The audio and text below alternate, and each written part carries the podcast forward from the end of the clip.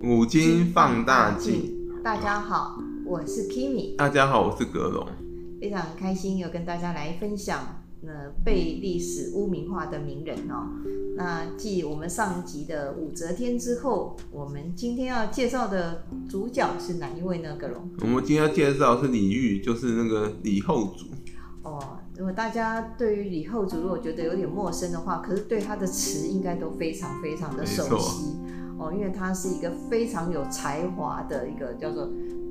作词人吧，的哦词人，对，诗那人文、嗯对，啊，他被他被称为千古词帝耶，真的不容易，嗯对就是他这个皇帝里面，他作词做最好，才会叫千古的词帝。应该说非非皇帝身份词人，大概也没有几个可以赢他没的。错，除了苏轼这几个大的那个文豪之外，我想这他的词真的，呃，千古传颂至今哦。春花秋月何时了？往往事事知知多多少少？小楼昨夜又又东风，故国不堪回首，月明中。雕雕栏栏玉砌应犹在，只是朱颜改。问君能有几多？愁？恰似一江春水向东流。这一首《虞美人 对，》啊，虞美人也是他的遗作，他写完写完，他就因为写了这这这一阙词而死遭到了。杀身之祸。对，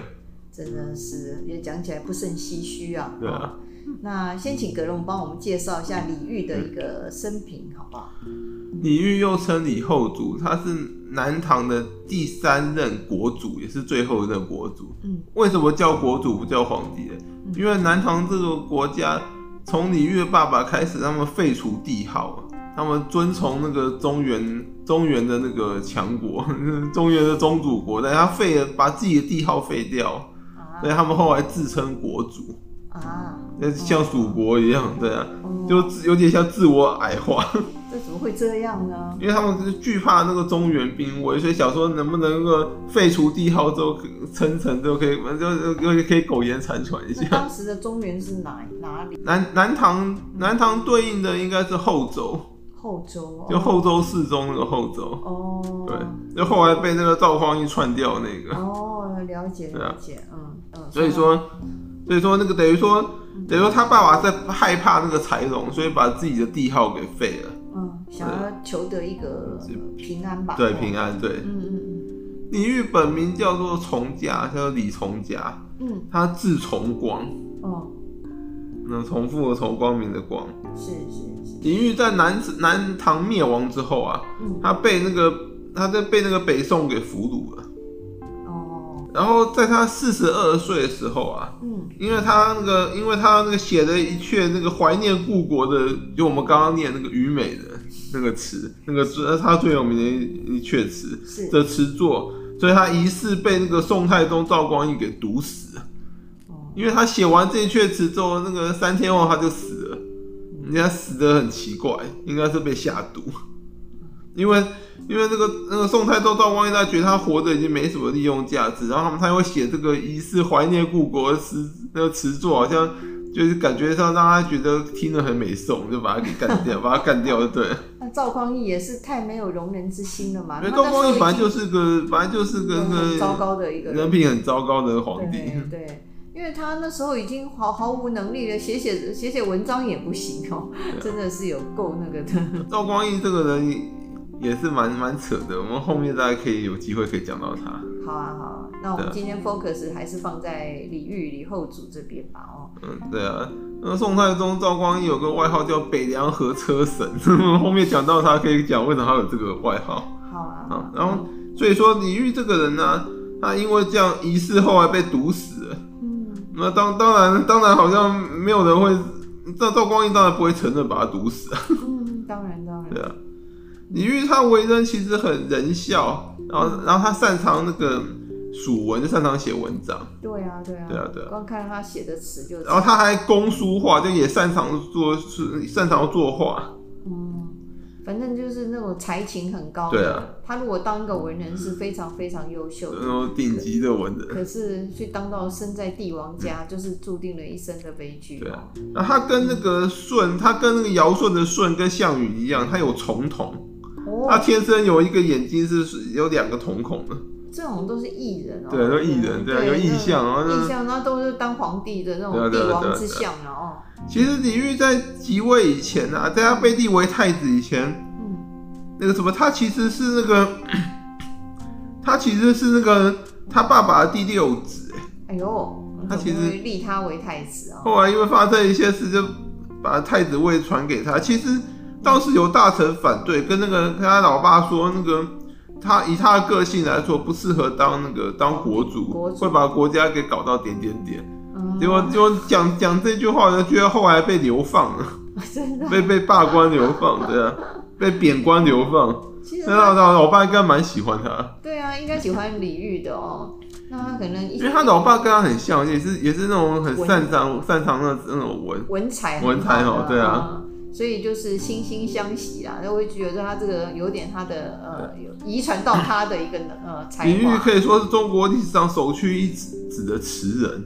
没错，他被后人誉为千那个千那个什么，被誉为千古词帝，对啊。刚刚你有提对啊到说，真的呃，是外号很霸气。很霸气，嗯呃，可是他在治理国家上好像能力上是没有那么的像他作词这么强嘛，你要看什么方面，如果是嗯造福百姓上，他做的很好，可是那个军军事跟那个跟其他方面的话，他其实真的不适合当皇帝。对，因你为要看是什么就方面。像那个他呃反对他的那个呃那个臣子讲的，他会把国家 弄到点点对。点啊，啊、可是有时候在治理国家上，可能在我们后面会讲到，因为李煜这个人其实，因为他基本上这个非常仁慈的好好皇帝嘛，百姓都很喜欢他，所以所以史家也史家也那个也不好黑他，所以其实黑他黑最严重反而是谁你知道吗？嗯那些南唐的旧臣，哦，就那些不要脸的那些臣子，后来后来亡国都去投去投降宋朝那些那批人，那批啊臣子为什么要一直黑他、欸？嗯，其实就是要推卸自己的亡国责任，因为南朝灭亡了嘛，大家都会都会认为说你们这些人没有上到皇帝下到大臣，都把一个国家搞到亡国了，嗯所以那些旧臣为了为了自己的名声要推卸责任，就把所有的罪责都都说亡国是是李煜害的，不是他们，嗯他们臣子都做得好好，都说都他们说什么李煜是什么什么愚昧懦弱，哦，然后拼命加油添醋地丑化他。哇，他们丑化到什么程度，你知道？不知道连宋朝的皇帝都听到听到这个风声了。哦，那个宋真宗就去问一个叫潘潘胜修的大臣啊，嗯问他说：“李煜这是这样的人吗嗯，？”那潘胜修就回答他的方式也很很巧妙，他就回答宋真宗说：“啊，嗯，如果李煜真的这么，就像那些南唐旧臣说的这么愚昧懦弱的话，他怎么可以统治国家十五年？”哦，所以李煜对又统治十五年，对他，他统治的南，他得维持南唐十五年才被才被北宋给灭掉，才被亡国。对啊，，不容易啊，所以说如果真的像南唐旧臣说他他这么废的话，应该早就被亡 了。那怎么可以当当国主？就当当就当一国主就是类似皇帝嘛？宋真宗当皇帝其实当了基本上15年也不太相信李煜那么差嘛，才会去问他臣子，对，因为宋真宗心里有数，因为因为照这个尧的东西，南唐旧臣啊，嗯他们讲的话能信吗？ 这些人其实有一点吃里扒外，啊对，这些人人品真的很差。对，然后你你们你你这这你十身二军呢对，哦，你而且你身为一个臣子，没办法没办法帮皇帝那个扛责任，维维持住国家，让国家亡国的，哦分然后你还忧解劳嗯对，然后还拼命骂你的旧主，这你这对，然后把那个所有的责任灌在李煜一个人的身上。说真的，这些南唐旧臣嘛，那个嗯后来应该也不怎么会被重用，因为你你是一些亡国臣子嘛，能力基本上就有限，不然怎么会亡国？嗯然后你还拼命黑你的旧主，人品真的是，因为你你今天会骂你旧主，哪天搞不好也会也会私底下骂皇帝，对啊 哪个皇帝敢用你这种人？ 就像这个啊，像我们今天来讲，有一些那个人哦，东跳槽西跳槽哦，那你跳槽没有关系，你跳槽还把你过去的那个公司的那些机密带去，那就是违反了什么旋转门或者是一种职业道德哦，然后又还讲你过去的那个老板的坏话，其实这都是很不应该的。还拼命的骂过去老板跟公司。这对这虽个然有的老板公司真的很烂，可是都不能，都不可是你这样一骂之后，你的新新老板就会觉得你这个人实在是不以呃，然后甚至有的会永不录用，不堪甚至不堪大用。对不堪大用，甚至会不不因为信你任。今天会这样骂，哪天你又跳槽，你又会又会这样骂。对啊，就像我们说有一些男女朋友交往一样啊，这个你会讲到前任的一些不堪的过去，我觉得那个是很不恰当的。呃，然后对啊把他的一些隐私讲出来，这些人都是对，很糟就糕像有些人那个离婚就离婚，好聚好散 嘛。你要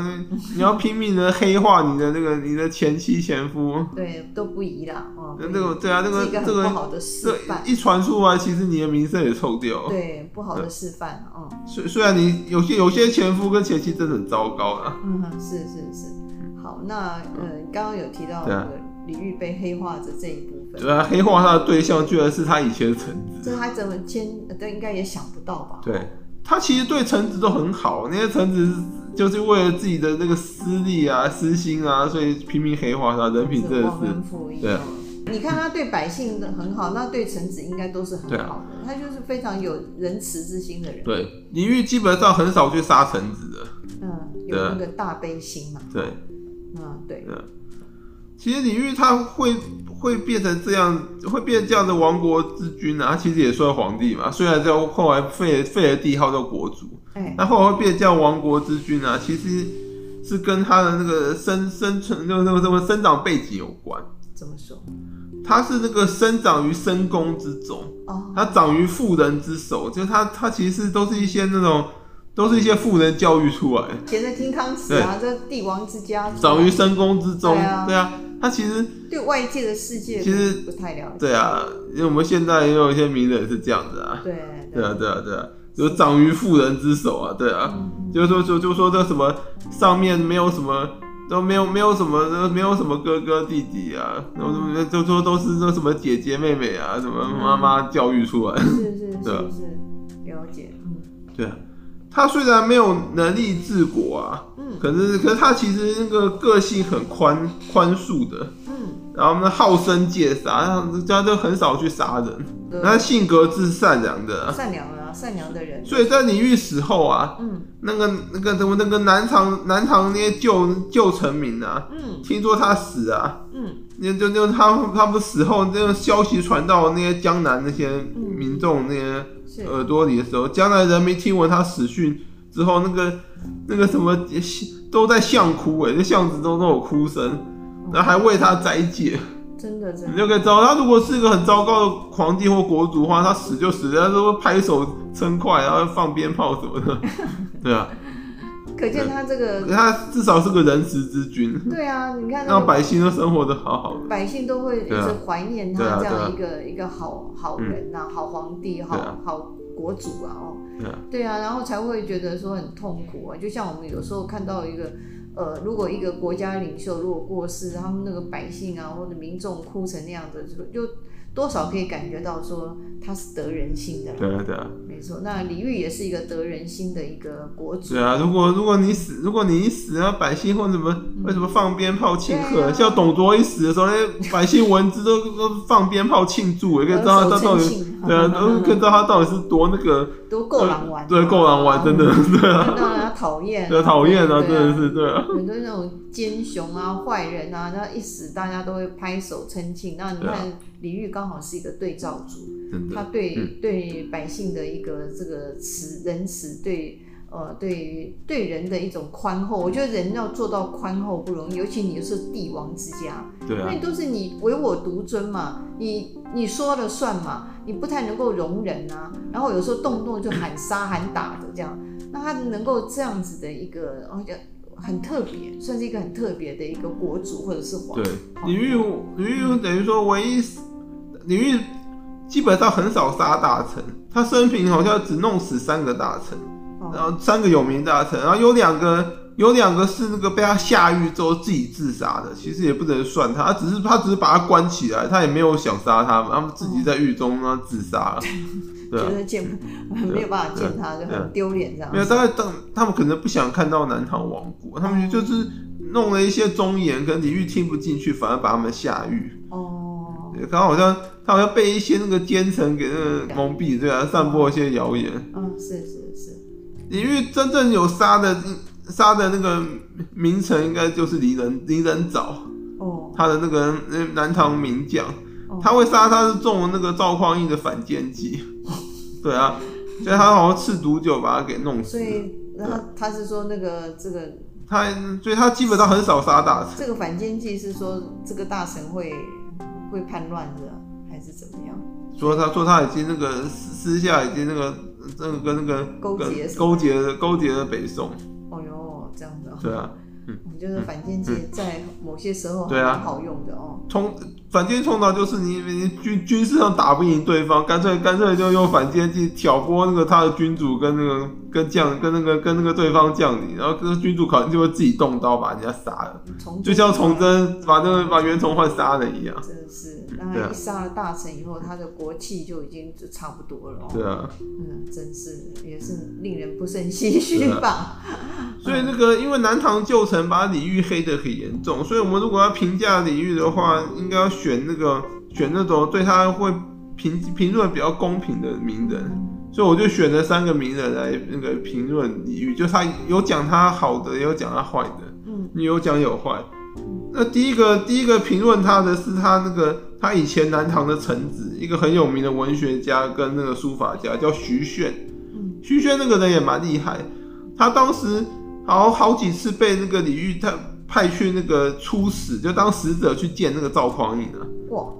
然后他最徐铉最屌是他在那个在那个呃朝堂上见赵匡胤的时候啊，嗯，他把赵匡胤辩论辩到他哑口无 言，然后赵匡胤后来讲不赢他，到想要这样杀直他接拔剑了，然想要后杀他啊，对对对，嗯那讲不赢直接动动刀口啊才。太太对太不如那个，对对，然后徐铉只好只好闭口不言，因为对方都已经动刀了。 动刀动枪的，他就干脆不要讲话。嗯呃，那个等于说他们讲，人家口才好到他妈那把宋太祖赵匡胤变到哑口无言。哦，后来没杀吧？因为没有不讲话了。嗯所以徐铉这个人的评论评价李煜说啊，李煜其实他本来本人就是个书生嘛，嗯嗯嗯，而哎且他还是个养养在深宫中的书生。嗯嗯当然这，这个是白话翻译，他他本他他他那个评论是讲文言文啊，是是啊那一串如果不把它白话，你们可能听不懂。是，他那个等于说李煜那个人，他养在深宫中的书生嘛，嗯他那个就是个书生意气，然后他那个什么，他虫鸟不伤，那看到虫啊鸟都不会去伤害他，嗯，对就啊，爱护动物。然后 对啊，然后那个那就那个什么重视环保，六畜也不害，就看到那种什么鸡啊对啊猪啊，就这种 反正就这种生性那所以种。他一定是佛教的。对啊，对他佛非教常六对啊，对啊，对啊他笃，信他佛教他吧，笃信佛教，对啊没，错吧？啊，他非常厌恶那个兵器跟武艺，还有还有那个兵革嗯的那种那种打来打去，他讨厌这个。所以，如果李煜他生在这个现代，他可能是一个大宗教家，有可能。或者是大文豪。对对对，对他如果身在太平盛世，会有一番成，更真的会有更有一真的番成就。对啊，可是他却身在乱世之中啊，一所个人以在嗯帝王所以徐铉就说，徐铉就说，可是他却身他这种这种人啊，却身在乱世之中，怎么会有不亡国的道理？焉有不亡国的道理？很可惜。对啊，对啊，对啊。然后徐铉就是说，那个他那一段那一大串评论有说啊，每一行每一个行业都有自己的生存之道啊，没错皇帝也有啊，像后主这样那个享乐至上。李煜其实如果说最大的缺点是他很喜欢享乐啊，就是他在在常常在那个常常在宫中吃美食啊，然后那么赏飘美然赏欲美泣女啊，对啊，赏美意犹在赏美女啊，然后声色犬马，其实这也不为过，因为他很就多生在这个环境啊嘛，很多很多皇帝都有这种毛病对啊！啊不要说李煜，很多那种明君啊，对。很多明君那个晚年也是这样子啊，对就啊就就开始这个放任自己享对乐啊，啊。你看乾隆也是啊，对啊对啊，那嗯齐桓公也是啊，怎么很多都是这样啊？唐太宗也有点这样啊。嗯，所以说，你其实这是很多皇帝都有的那个缺点啊，他你也接不触能到都对是啊，最最棒对啊的东西嘛，你也不能够太苛求他，他就是皇帝嘛，所以他享乐至上啊。嗯，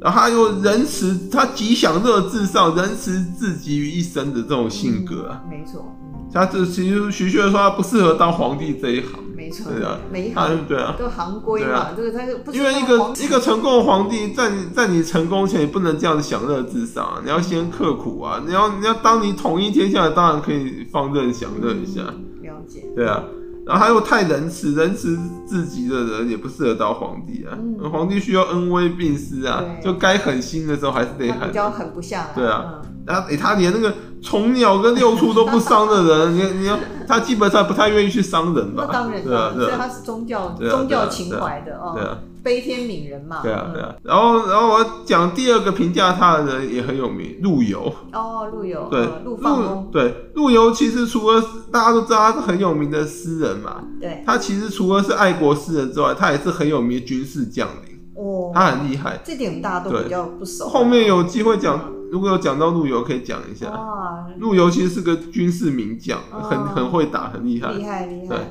那后来是没有被重用，嗯，应该也说，搞不好也是皇帝故故意不重用他，嗯就就是不想不想要那个嘛。嗯不想要那可能 就是不想，可能就想要偏安吧，嗯嗯对嗯啊。所以陆游评价李煜说那个啊、后主天资纯孝，嗯，哦，纯孝，对很然后纯他善以要就是孝顺，他专以爱民为己，就非常爱护百姓。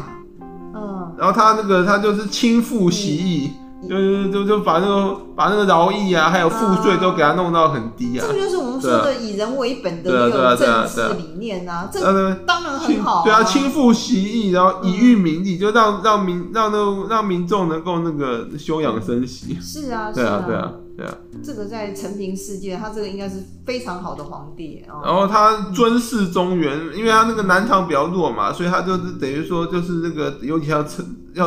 要那个尊那个中原那个中原强国为主啊。对，然后他说那个陆游说他境内赖以少安者十五年，十有五年，就是说因为李煜这样子的治理啊，让那个南唐境内其实这个安定了十五年。那也不容易，对啊，对啊，对啊，那个他给百姓是一个很、很安定的一个嗯对一个日子哦，这个所以所以李煜其实应该算是那种嗯比较比较擅长于那个那个怎么那个守成啊，怎么讲，擅长于那个善待百姓的那种那种。是你你要说他内政很强，其实也不见得，啊他他只是人君对嘛人均是擅长于百姓，善待百姓，是对啊。其实百姓很简单，你让他活活得好，不要去找他麻烦，那那他们都会爱戴你，然后减对啊轻赋对啊税对 啊对啊，减轻赋税，然后洗，然后减轻劳役，哪个百姓又不喜欢这种国长这种富于国君，民对啊。啊，那大家都很开心啊，嗯而且那陆游说，但是后主啊，那喜好佛教，嗯遵从塔庙，嗯，他他等于说信信佛教、修佛，就有点走火入魔，太 over 了啊、哦，他不穿那国主的服饰，他穿那种比较像那种那种那种礼佛的那种宗教服饰，嗯，常常义服感情对义服去膜 拜，然后因此会荒废政事。哦，而且他在宫内大兴宗教，等于说他花了很多钱去盖一堆佛教我了解庙塔。 对，他然后这因种此信佛信到荒废政 史，难怪难怪这个国家南唐这个国家会那这个。点他就没有像武则天那么厉害，对啊对啊武武则天也信佛教，对，跟他把这事弄得好好的，是对啊是，他也没有因为去信佛去荒废到那个唐朝的那个政史。是而且李煜最扯是，凡是遇到军国大事啊，都要去求神问佛，都要去那边卜龟啊、卜龟啊、卜龟卜去。卦，那比如说，比如说要不要出兵啊，然后这然后这个这个国事要怎么处理啊，都都要去问，怎么都要问佛祖，让佛祖来来那 我个觉得他嗯来帮他决定他这的样。个性可能是那种唯美派的，可是嗯没有一种呃一种怎么讲决断力，，对，就是他就会有犹豫，讲明白就是小孬孬啊，因为他长很于犹豫对啦，，他长于妇人之手啊，嗯不他 不太敢这样子，就没有决，没有决断力啊。干脆就委托这对啊个对啊神明帮他来做一个对啊决对啊定对啊吧，嗯，而且他，而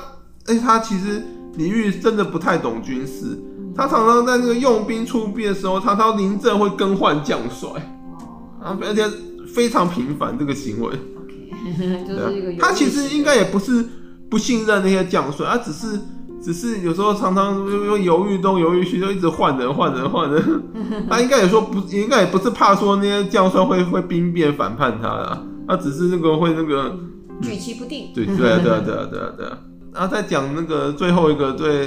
李煜，就第三个对李煜评价名人，